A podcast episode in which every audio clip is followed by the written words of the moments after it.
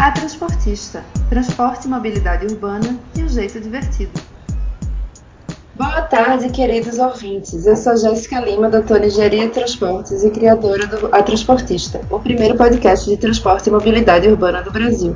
Quinzenalmente, a Transportista entrevista especialistas de diferentes áreas de estudo e regiões do país, buscando aumentar o conhecimento sobre o tema. O A Transportista já está no Instagram, Twitter e diversos agregadores de podcasts Sigam em todas as plataformas para ter acesso a mais conteúdo. Hoje eu vou entrevistar Lorena Freitas e vamos falar sobre mobilidade reduzida, que é o tema de pesquisa de doutorado dela. Lorena também é coordenadora de gestão de demanda por viagens de TDP Brasil, Instituto de Políticas de Transporte e Desenvolvimento. Ela é formada em Geografia pela UFRJ e é mestre em Engenharia de Transportes também pela mesma universidade. Lorena, seja muito bem-vinda e mais uma vez, muito obrigada por aceitar ser entrevistada no podcast da Transportista. Você é uma inspiração para as mulheres atuantes na mobilidade urbana nesse país e eu estou muito feliz por tê-la aqui hoje. Vamos começar? Opa, vambora! Lorena, me fala um pouquinho sobre a tua trajetória e quais as principais barreiras que as pessoas com mobilidade reduzida e pessoas com deficiência enfrentam hoje no Brasil. Então, Jéssica, deixa eu antes, né, dar meu boa tarde, é, agradecer o convite. Estou muito honrada e muito feliz de poder estar participando desse podcast. Você sabe que você me inspira, assim, é um conteúdo que eu consumo, né? E agora poder também estar tá fazendo parte aqui desse lado está sendo muito, muito legal, assim. Estou muito feliz. Bem, é, eu acho que para a gente falar sobre barreiras, né, em relação a pessoas com mobilidade reduzida ou pessoas com, com deficiência, é importante que a gente entenda que a noção de barreiras ela está muito ligada à ideia de acessibilidade. E a acessibilidade, é, de uma forma geral, né, como o próprio nome já demonstra, fala sobre essa possibilidade de você acessar alguma coisa, seja um site, seja produto, ou um sistema de transportes, ou um espaço, é, um prédio público, né? Então, quando a gente está falando de, de acessibilidade para pessoas com restrição de mobilidade ou pessoas com deficiência, é muito comum que a gente associe diretamente à acessibilidade arquitetônica, né, que fala dessa infraestrutura mesmo que a gente vê de uma forma mais é, mais fácil no nosso dia a dia. Mas a acessibilidade, de uma forma geral, ela é composta por diversas dimensões. Né? Tem um estudioso né, nesse tema, que é o Sasaki, que ele fala que existem seis dimensões, né, que além da arquitetônica você tem a comunicacional, atitudinal, programática, metodológica, experimental. Então, assim, é, dependendo do que a gente vai estar tá tratando, né, do tema que a gente vai estar tá tratando, é, uma dimensão da acessibilidade vai se mostrar mais evidente. Então, por exemplo, se a gente estiver falando no contexto da deficiência visual, é possível que numa determinada situação a acessibilidade informacional ou comunicacional ela seja um pouco mais relevante. Ou mesmo tratando de pessoas com deficiência física motora, né, cadeirante, por exemplo, se a gente tratar de cidades que tenham uma condição de acessibilidade arquitetônica, né, física boa, é possível que a gente tenha é, uma demanda maior por outras dimensões dessa acessibilidade. Mas quando a gente pensa em Brasil, né, essa questão da acessibilidade arquitetônica ela se torna muito relevante. Pelas, pelas conversas que eu tive né, no mestrado, eu entrevistei diversos especialistas que trabalham com o tema, tanto na gestão quanto na academia. Conversei com vários cadeirantes, diversos tipos de é, lesão, né, sequela de pole, enfim, né, diversas, é, diversas coisas que levaram-nos a ser cadeirantes. E a questão da acessibilidade sempre foi colocada como uma questão primordial, assim, porque no discurso, é, uma bandeira que é sempre levantada, uma coisa que é sempre falada, é que a partir do momento em que você não tem a possibilidade de se deslocar, você não tem a possibilidade de acessar nada.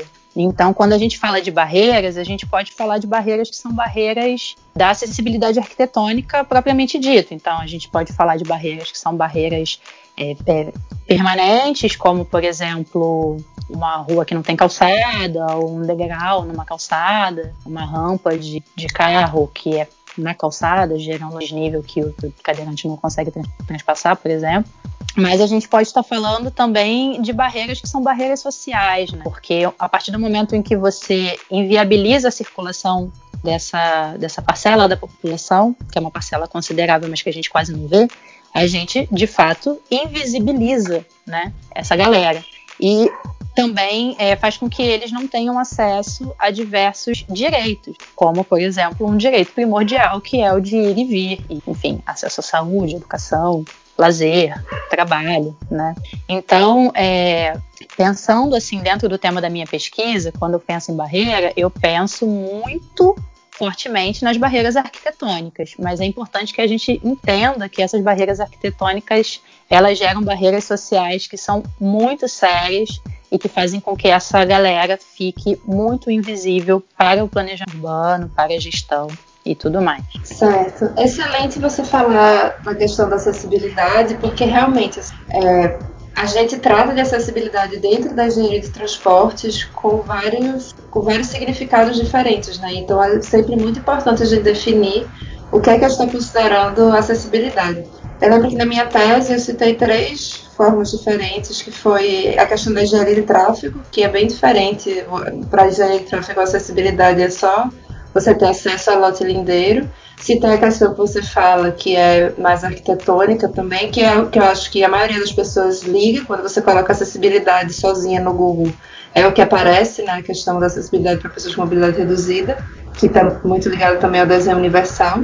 Mas na área de geografia dos transportes, que é a, área que, é, é a definição que eu mais uso, é isso que você falou também, que a acessibilidade está muito mais ligada às oportunidades de acesso às atividades e serviços que uma cidade oferece. Então, acho que é muito positivo a gente ter esse debate e colocar para as pessoas é, as definições do que é está sendo abordado. Então, Marina, na sua pesquisa você também relaciona os índices de mobilidade com a opinião dos deficientes. Por que é essencial ter a visão das pessoas com deficiência para elaborar políticas públicas e projetos de mobilidade? Então, é, quando a gente fala em voltando um pouco ao que a gente estava falando antes, quando a gente fala de acessibilidade para pessoas com restrição de mobilidade, pessoas com deficiência, uma das coisas que está no Estatuto da Pessoa com Deficiência é que a, é necessário que garanta autonomia e segurança. E eu acredito é, que essa questão da autonomia ela está muito ligada a uma coisa que é muito necessária né, para para o pleno desenvolvimento, para plena qualidade, plena qualidade de vida não, mas uma boa qualidade de vida, é necessário que as pessoas tenham autonomia, né, tanto no nível individual quanto no nível coletivo.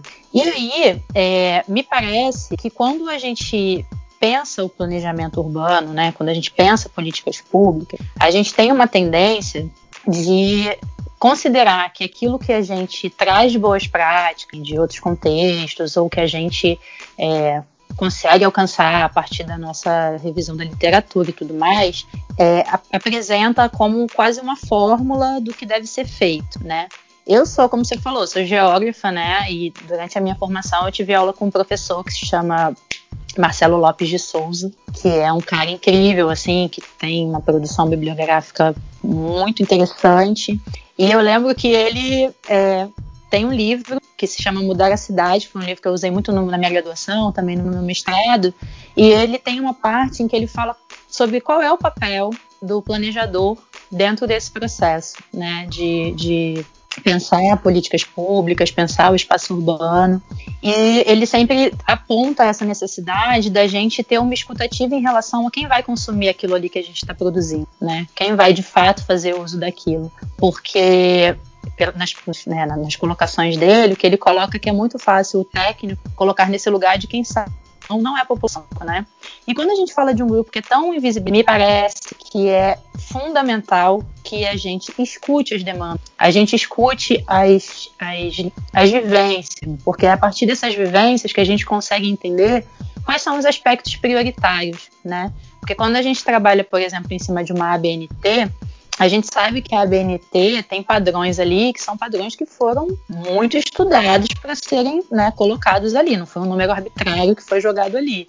Mas muitas vezes ela não contempla é, a diversidade né, humana. Você bem lembrou da questão do, do, desenho universal, né? O desenho universal ele vai falar justamente disso, que a gente tem que projetar espaços, objetos, enfim, que atendam a uma gama né, de indivíduos, considerando a pluralidade que é o ser humano. Então, é, me parece que a, a, forma mais consistente da gente acessar um público específico, né, um grupo específico, dentro de um contexto específico, é para além né, da nossa carga bibliográfica, nossa carga acadêmica, profissional e tudo mais, é a gente aproximar o diálogo e ter a participação desse grupo para poder dizer para gente o que de fato para eles é mais importante. Porque se você tem que selecionar entre 10 coisas para fazer, não sou eu técnica andante que posso dizer sem antes ter esse contato o que é melhor para um cadeirante, né, em termos de de acessibilidade, em termos de, de, priorização de políticas públicas e tudo mais. Então, é, me parece que isso é um aspecto fundamental que acaba sendo muito esquecido, assim, no planejamento de transporte, enfim, nas cidades do Brasil, me parece que isso acaba sendo uma coisa muito distante da realidade, né? Então, é, academicamente, como a gente tem um pouco mais de liberdade né, do que tem na gestão pública, é, eu tento fazer, trazer a opinião né, do grupo que eu estudo como coração do trabalho. E a partir daí eu vou verificando como que eu posso adequar o índice de caminhabilidade que já existe, ou, enfim, qualquer outra política pública que exista, né? E verificar quais são as lacunas que existem entre o que está posto e entre o que é demandado, de fato. É, eu acho que é fundamental você escutar as dores né, do, do deficiente, da pessoa que vai utilizar aquela infraestrutura para poder melhor projetar, para poder melhor atender às necessidades dela. Então, estou ansiosa para ver o fruto do seu trabalho de doutorado. Então, Lorena, nesse momento nós estamos vivendo uma pandemia né, de Covid-19. Você até está aí com suspeita e está fazendo a gentileza de gravar o programa comigo. Mas me fala um pouco da relação que você enxerga entre a angústia que sentimos por não poder sair de casa com a situação das pessoas com deficiência no Brasil. Então, é, eu percebo, né, assim, conversando com os meus amigos, né, lendo coisas que saem na imprensa e tal, que as pessoas estão bastante desconfortáveis com essa condição de isolamento social, né? Tá aí a quantidade de gente furando a quarentena, agindo como se fosse uma coisa normal e ok fazer isso. E eu acho que esse, essa privação de liberdade que a gente está experimentando agora traz para a gente uma série de sentimentos, uma série de sensações, uma série de frustrações, acho que acima de tudo, que pessoas que têm algum tipo de restrição de mobilidade ou têm deficiência, é, nas cidades brasileiras, de uma forma geral, vivenciam desde sempre, né? Desde que deficientes elas vivenciam essa frustração, porque a deficiência, ela não fala simplesmente de um corpo que tem alguma questão motora, né, ou física, ou é, intelectual que possa dificultar fazer uma ou outra atividade. Ela fala também de espaços que não atendem, espaços que incluem, né, espaços que segregam. Então, a partir do momento que o indivíduo não tem a possibilidade de sair do portão da casa dele e ir de cadeira de rodas até um ponto de ônibus, ou até uma estação de trem, ou até uma estação de metrô, entrar no transporte e acessar um parque, acessar um posto de trabalho, acessar.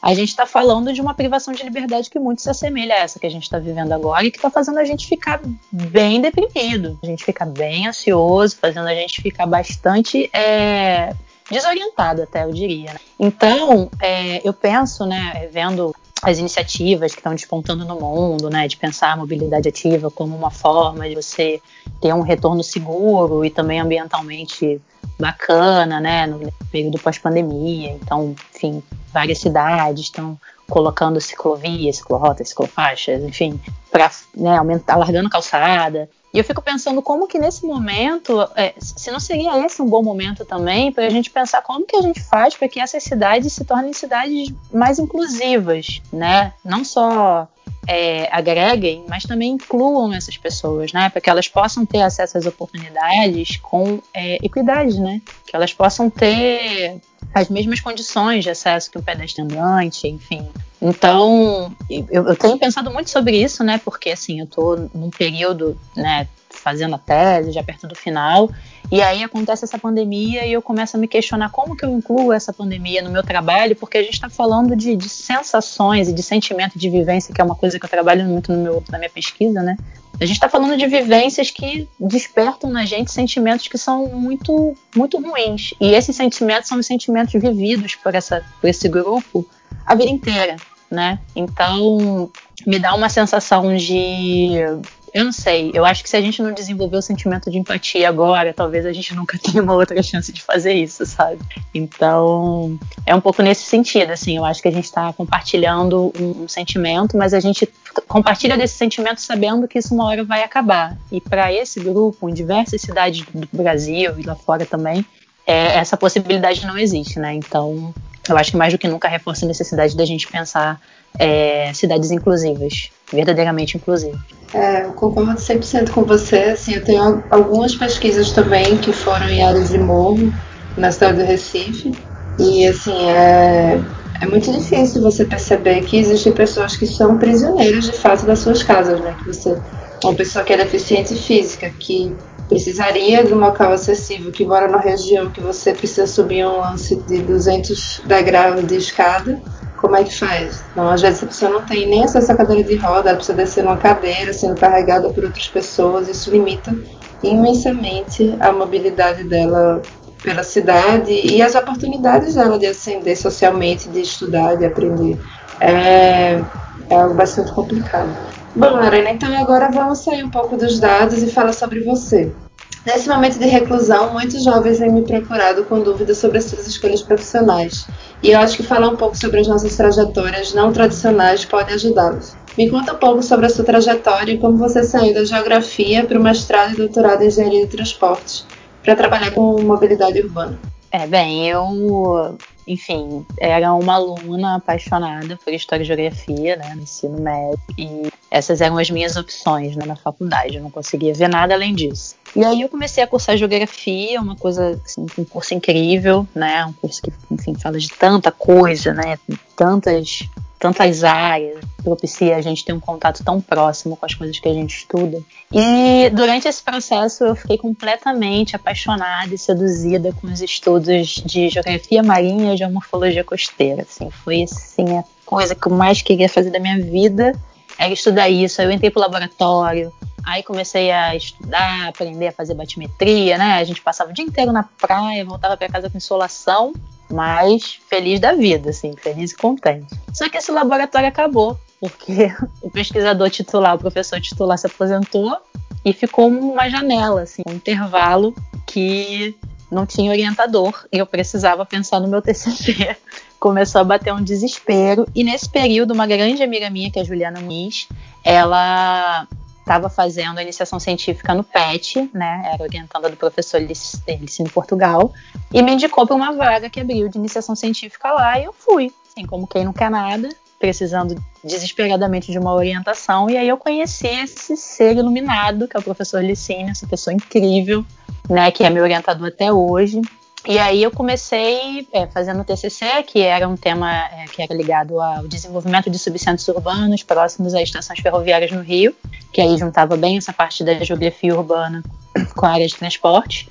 E quando eu terminei a graduação, eu já quis logo emendar no mestrado. Aí eu fiz o processo seletivo para o PET, né, engenharia de transporte, lá do FRJ, e fiz também para engenharia urbana, que é na Politécnica. Graças a Deus, a um alinhamento dos astros, não sei o que, que aconteceu, eu consegui passar para os dois e aí continuei no PET, trabalhando com o professor Licínio. E num trabalho de disciplina, o professor propôs que a gente pensasse um segundo tema, tipo um plano B, sabe? Ah, você tem esse teu tema aqui que você entrou, mas pensa em alguma outra coisa. Se isso aqui não funcionar, você tem um outro caminho. Aí eu trabalhei essa questão né, da, da, da acessibilidade de cadeirantes e as cidades, é, vivências e tudo mais. E acabei me apaixonando por esse tema muito mais do que sobre centralidade. Né? E aí fiz o mestrado, terminei o mestrado, um pouco depois eu entrei para o doutorado. E estamos aí até hoje, né? Tentando terminar essa tese no meio dessa pandemia. E na luta, né? Porque principalmente nos últimos anos, você trabalhar e viver ciência no Brasil não tem sido uma coisa assim tão simples. Então, é, como a gente está falando, né, de, de, de, trajetórias e tudo mais, eu acho importante que a gente entenda que a gente está passando por um período complicado, mas que a nossa formação profissional e acadêmica, assim, é uma coisa que é nossa, né? A gente tem que lutar bastante por isso, assim, com, com muita verdade no que a gente faz, porque quando tirarem tudo da gente, é isso que a gente vai ter. Né? Então, acho que agora, mais do que nunca, é, é esse momento da gente é, continuar, assim, né? Perseverar. Que legal você falar com tanto carinho da geografia, porque até agora eu já entrevistei, você é a quinta, né? Eu já entrevistei quatro, e dessas quatro, três tinham meio que mudado de área. E você é a primeira que fala que, que, que gostou do curso, as outras duas meio que disseram que não, viram que não era mais aquilo e partiram para para outra área. Eu acho geografia fascinante, assim, as pessoas que eu, as pessoas que eu mais admiro na, na área de transportes tem a geógrafa Karen Lucas, né, que eu admiro demais, ela é muito boa. E eu gosto muito das análises da geografia do transporte. Inclusive eu penso, se um dia tiver coragem de fazer um terceiro curso, em fazer de repente geografia ou engenharia cartográfica. Vamos ver se eu tenho, se eu tenho fôlego ainda para fazer outro. Então, Lorena, nós duas somos mulheres, o que já costuma ser bastante impactante sobre as nossas carreiras por conta do machismo. Mas você também é negra, o que te faz ainda mais espetacular, pois é muito difícil encontrar mulher negra ocupando os lugares que você ocupa e esse protagonismo é importantíssimo para as próximas gerações. Você já se sentiu injustiçada ou diminuída na sua profissão por ser mulher e ou mulher negra? Então, sim, eu sou uma mulher negra de pele clara. Então, entendo que muitas das minhas vivências, né, né todas, muitas das minhas experiências acadêmicas, profissionais, né, elas foram muito diferentes do, da, das vivências de meninas retintas. É, assim como é, as situações de preconceito que eu vivenciei, né, também são situações muito mais brandas e muito mais tranquilas do que de meninas retintas. Então, assim, eu entendo que esse é o meu lugar de fala, talvez não o meu lugar de protagonismo na fala, mas é, justamente por eu não ser retinta, eu não sentia muitas, muitas, é, muitas questões assim no meu ambiente de trabalho para além da questão do cabelo, né? Porque a minha grande característica, assim, que me faz é, acessar essa ancestralidade é o meu cabelo, que é um cabelo crespo, né? E, enfim. Então, as, as, as, situações né, que eu vivenciei, elas eram muito ligadas a essa, essa, essa característica física minha, né? Então, é muito mais uma coisa de ah, não vem com o cabelo assim, eu não faça isso no seu cabelo, por que, que você não é de verdade deixa eu meter a mão, né? E isso aconteceu né, em todos os lugares por onde eu passei. Mas nunca foi, por exemplo, uma situação de eu ter uma vaga negada, é, sofrer algum tipo de discriminação mais é, incisiva na minha carreira, né? Por conta, por conta disso. E eu entendo que isso é um, um super privilégio, né? E, mas assim, por ser é, mulher, né, definitivamente é, tive uma, uma situação, um bolo de situações assim que, que rolaram, que eu acho que cabe falar, que, enfim, eu sempre tive muita sorte, eu acho que sou uma pessoa muito iluminada, assim, porque eu sempre estudei com pessoas muito legais, trabalhei com pessoas muito legais, né, tanto, eu trabalhei em dois lugares, né, que foi pro estado do Rio e agora no ITDP, e o TDP não tem nem o que falar, né? Que aquela galera lá é maravilhosa, incrível, plural, diversa, eles são maravilhosos. Então, apesar de estar lá há pouco tempo, assim, sempre um abraço quentinho, assim, tá? Pensar que eu tô trabalhando lá. Mas no estado, assim que eu entrei, eu fui muito bem recebida né? Eu entrei na coordenadoria de geociências de uma instituição que trabalha com estatísticas de estado e tudo mais. E eu fui muito bem recebida, muito acolhida. E aí, no ano passado, eu assumi a coordenação dessa coordenadoria, porque meu antigo chefe se aposentou, botou o colar havaiano, foi para casa e largou o rojão na minha mão, né? Você pensa, estado do Rio de Janeiro, perto de eleição, né? Essas, essas coisas todas, vários eleição municipal, né? Então, vários municípios recorrendo a gente para demandar uma série de coisas. E a gente lá fazia trabalho com limites municipais e tal, então muito delicado e sempre envolvia um, um jogo de interesses políticos, né? E aí, diversas vezes eu me senti assim extremamente sem crédito na praça, digamos assim, pelo fato de eu ser uma mulher e estar numa sala cheia de homens, né? Então, eles questionavam o meu trabalho, o trabalho da minha equipe, de uma forma um pouco voraz, é, por eu ser uma menina no meio de, sei lá, 10 homens, advogado, promotor, assistente do prefeito, né? E eles é, agiam de uma forma bastante diferente quando eu ia com algum outro técnico, né? Geralmente eu levava um outro técnico quando e ele tinha sido responsável por um parecer técnico, alguma coisa assim, para a gente ter um pouco mais de né, material ali para trabalhar. Mas já teve situação, por exemplo, de eu levar para uma reunião uma técnica que é uma das melhores pessoas com quem eu já trabalhei, assim, profissionalmente, pessoalmente também, mas profissional, assim, top do top do estado, que é a Cheyenne Furtado, e a gente não não ser tratada da mesma forma como quando eu levo, levava um outro técnico, também extremamente competente, para falar, mas pelo fato de ser homem, o tratamento era diferente, né? Então, isso para mim era sempre um banho de água fria, porque eu pensava em, na minha carreira, pensava em tudo que eu fazia, o quanto que eu me desdobrava, o quanto que eu estudava, o quanto que eu chorava em posição fetal para poder resolver essas coisas, para no fim do dia os caras falarem que não, não é isso não, sabe? Era, era bem, bem chato assim mesmo. Então essa, essas situações assim de lidar com gente de prefeitura e tudo mais, eu sendo mulher eu senti bastante, bastante forte essa questão da do, da diferença de tratamento mesmo. É, eu acho que de certa forma na academia e no terceiro setor, né, como você está agora, isso é um pouco mais brando, mas de fato quando você vai para o poder público, é, o machismo é bem mais forte, esse machismo estrutural. Também já senti isso. E eu achei interessante que você colocou uma menina.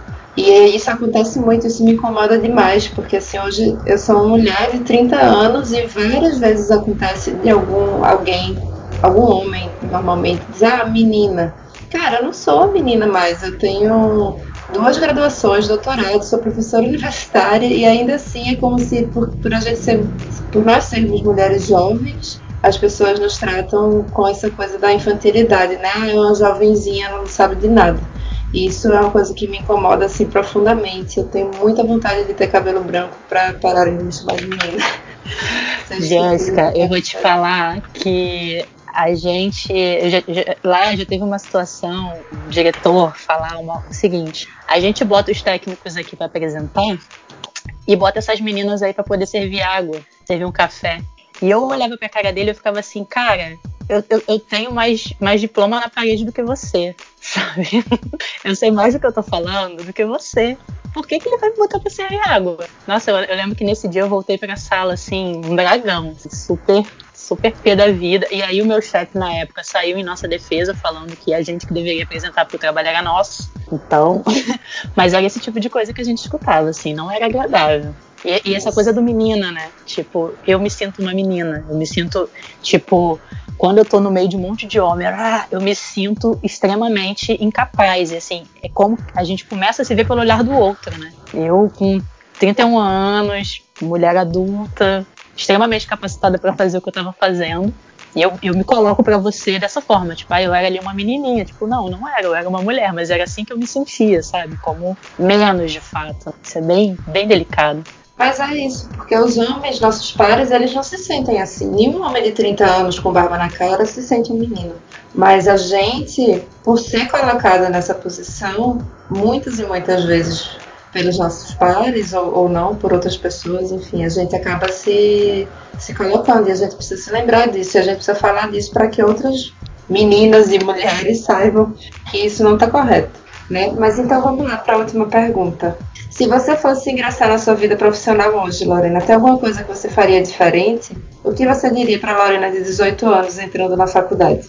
Ah, eu acho que eu diria para ela fazer mais cursos, assim, né? De processamento, de, enfim, mais cursos de tratamento de dados, essas coisas assim, que são coisas que hoje eu tenho que correr atrás, né? Que eu deixei para fazer mais velha e aí é, tenho que estar tá sempre correndo um pouco atrás desse prejuízo. Mas eu acho que a, a, foi como eu te falei, né? Eu acho que eu te, tive muita sorte, assim. Eu, eu trabalhei, com, eu estudei em lugares com profissionais muito bons, tive amigos ótimos que muito me ajudaram, sabe? Eu, eu, eu sou muito feliz, assim, pela minha trajetória.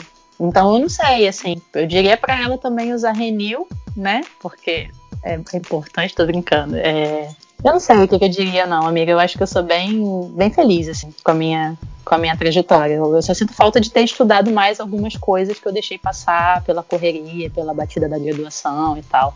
Mas não sei se eu faria outro curso ou, sabe? Acho que, acho que não. Acho que eu sou feliz, assim, com a formação que eu tenho. Lorena, você agrega pessoas iluminadas porque você também é uma pessoa iluminada. então por isso que tem tanta gente maravilhosa ao seu lado. Então, infelizmente a gente está chegando ao final, Marina, mas muito obrigada por esse papo ótimo, que eu tenho certeza que irá inspirar muitos seguidores a seguir uma carreira brilhante como a sua, quem sabe também aí na geografia. E eu queria saber se você tem alguma indicação de leitura, vídeo ou filme para os nossos leitores preencherem o tempo, caso ele exista, né, vazio nesse isolamento. Ai, amiga, olha, eu tenho nas minhas horas vagas, eu tenho lido tenho lido bem pouco, né? Assim, para ser sincera. Mas como falando das coisas que a gente discutiu hoje, eu sugeriria que as pessoas procurassem algum, algum material do professor Marcelo Lopes de Souza. É, tem um livro para quem está assim começando, que é o ABC do Desenvolvimento Urbano, que é muito legal. É, tem um outro também bacana que é o A Prisão e a Ágora, que fala sobre essa questão de democratização da gestão, né? Que é muito interessante. Então, assim, dentro da área que a gente está que a gente está trabalhando, eu acho que vale a pena. E assim, indicação de leitura que eu sempre dou para passar o tempo de um, de um autor que eu sou apaixonada é do Saramago, né? Então, o que eu estou lendo de novo agora é Caim, que não é um livro muito, muito, muito, muito religioso, assim, né? Não é muito bem aceito, mas é um livro sensacional, assim. Mas eu acho que qualquer coisa do Saramago é incrível.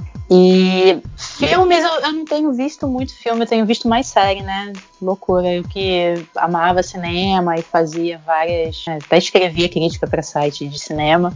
Mas ultimamente eu tenho visto muita série. Terminou agora a última temporada de Vis-a-Vis na Fox, né? Mas se você pesquisar aí online tem, e todas as outras temporadas estão disponíveis na Netflix, que é uma série incrível, uma série protagonista é, da Espanha, né? E ela é composta basicamente por mulheres. O elenco, um elenco incrível, sensacional, perfeito.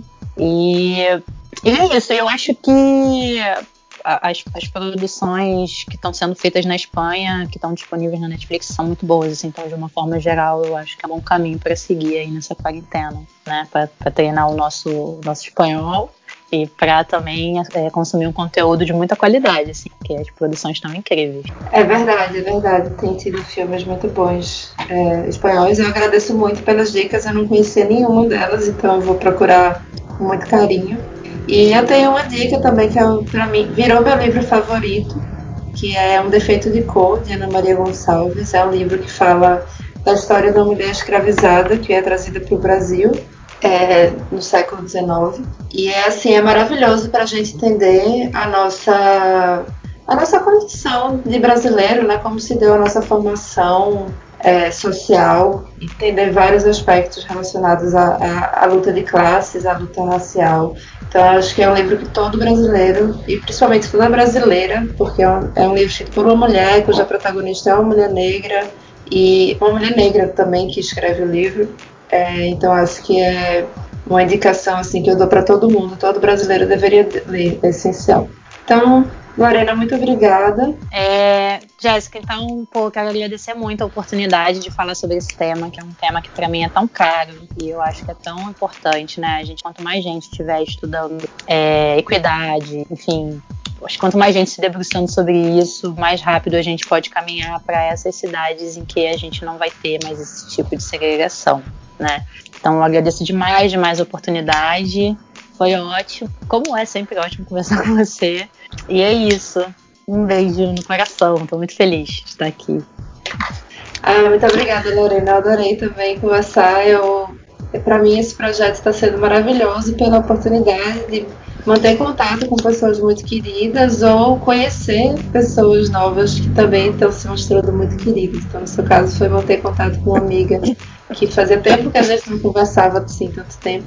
E agora esse esse áudio vai estar disponível aí para o Brasil inteiro ouvir, se quiser. então, bom, pessoal, por hoje é só. É, muito obrigada pela audiência. Caso vocês tenham alguma dúvida, elogio opinião, escreva para contato.atransportista.gmail.com e não esqueça de seguir a gente no Instagram, a Transportista, e divulgar para seus amigos. A produção do podcast é minha e a edição é de Luiz Guilherme Leão. E para lembrar que todos somos iguais e com o cenário político que vivemos, eu deixo vocês com Pra Não Dizer Que Não Falei das Flores, de Geraldo Vandré.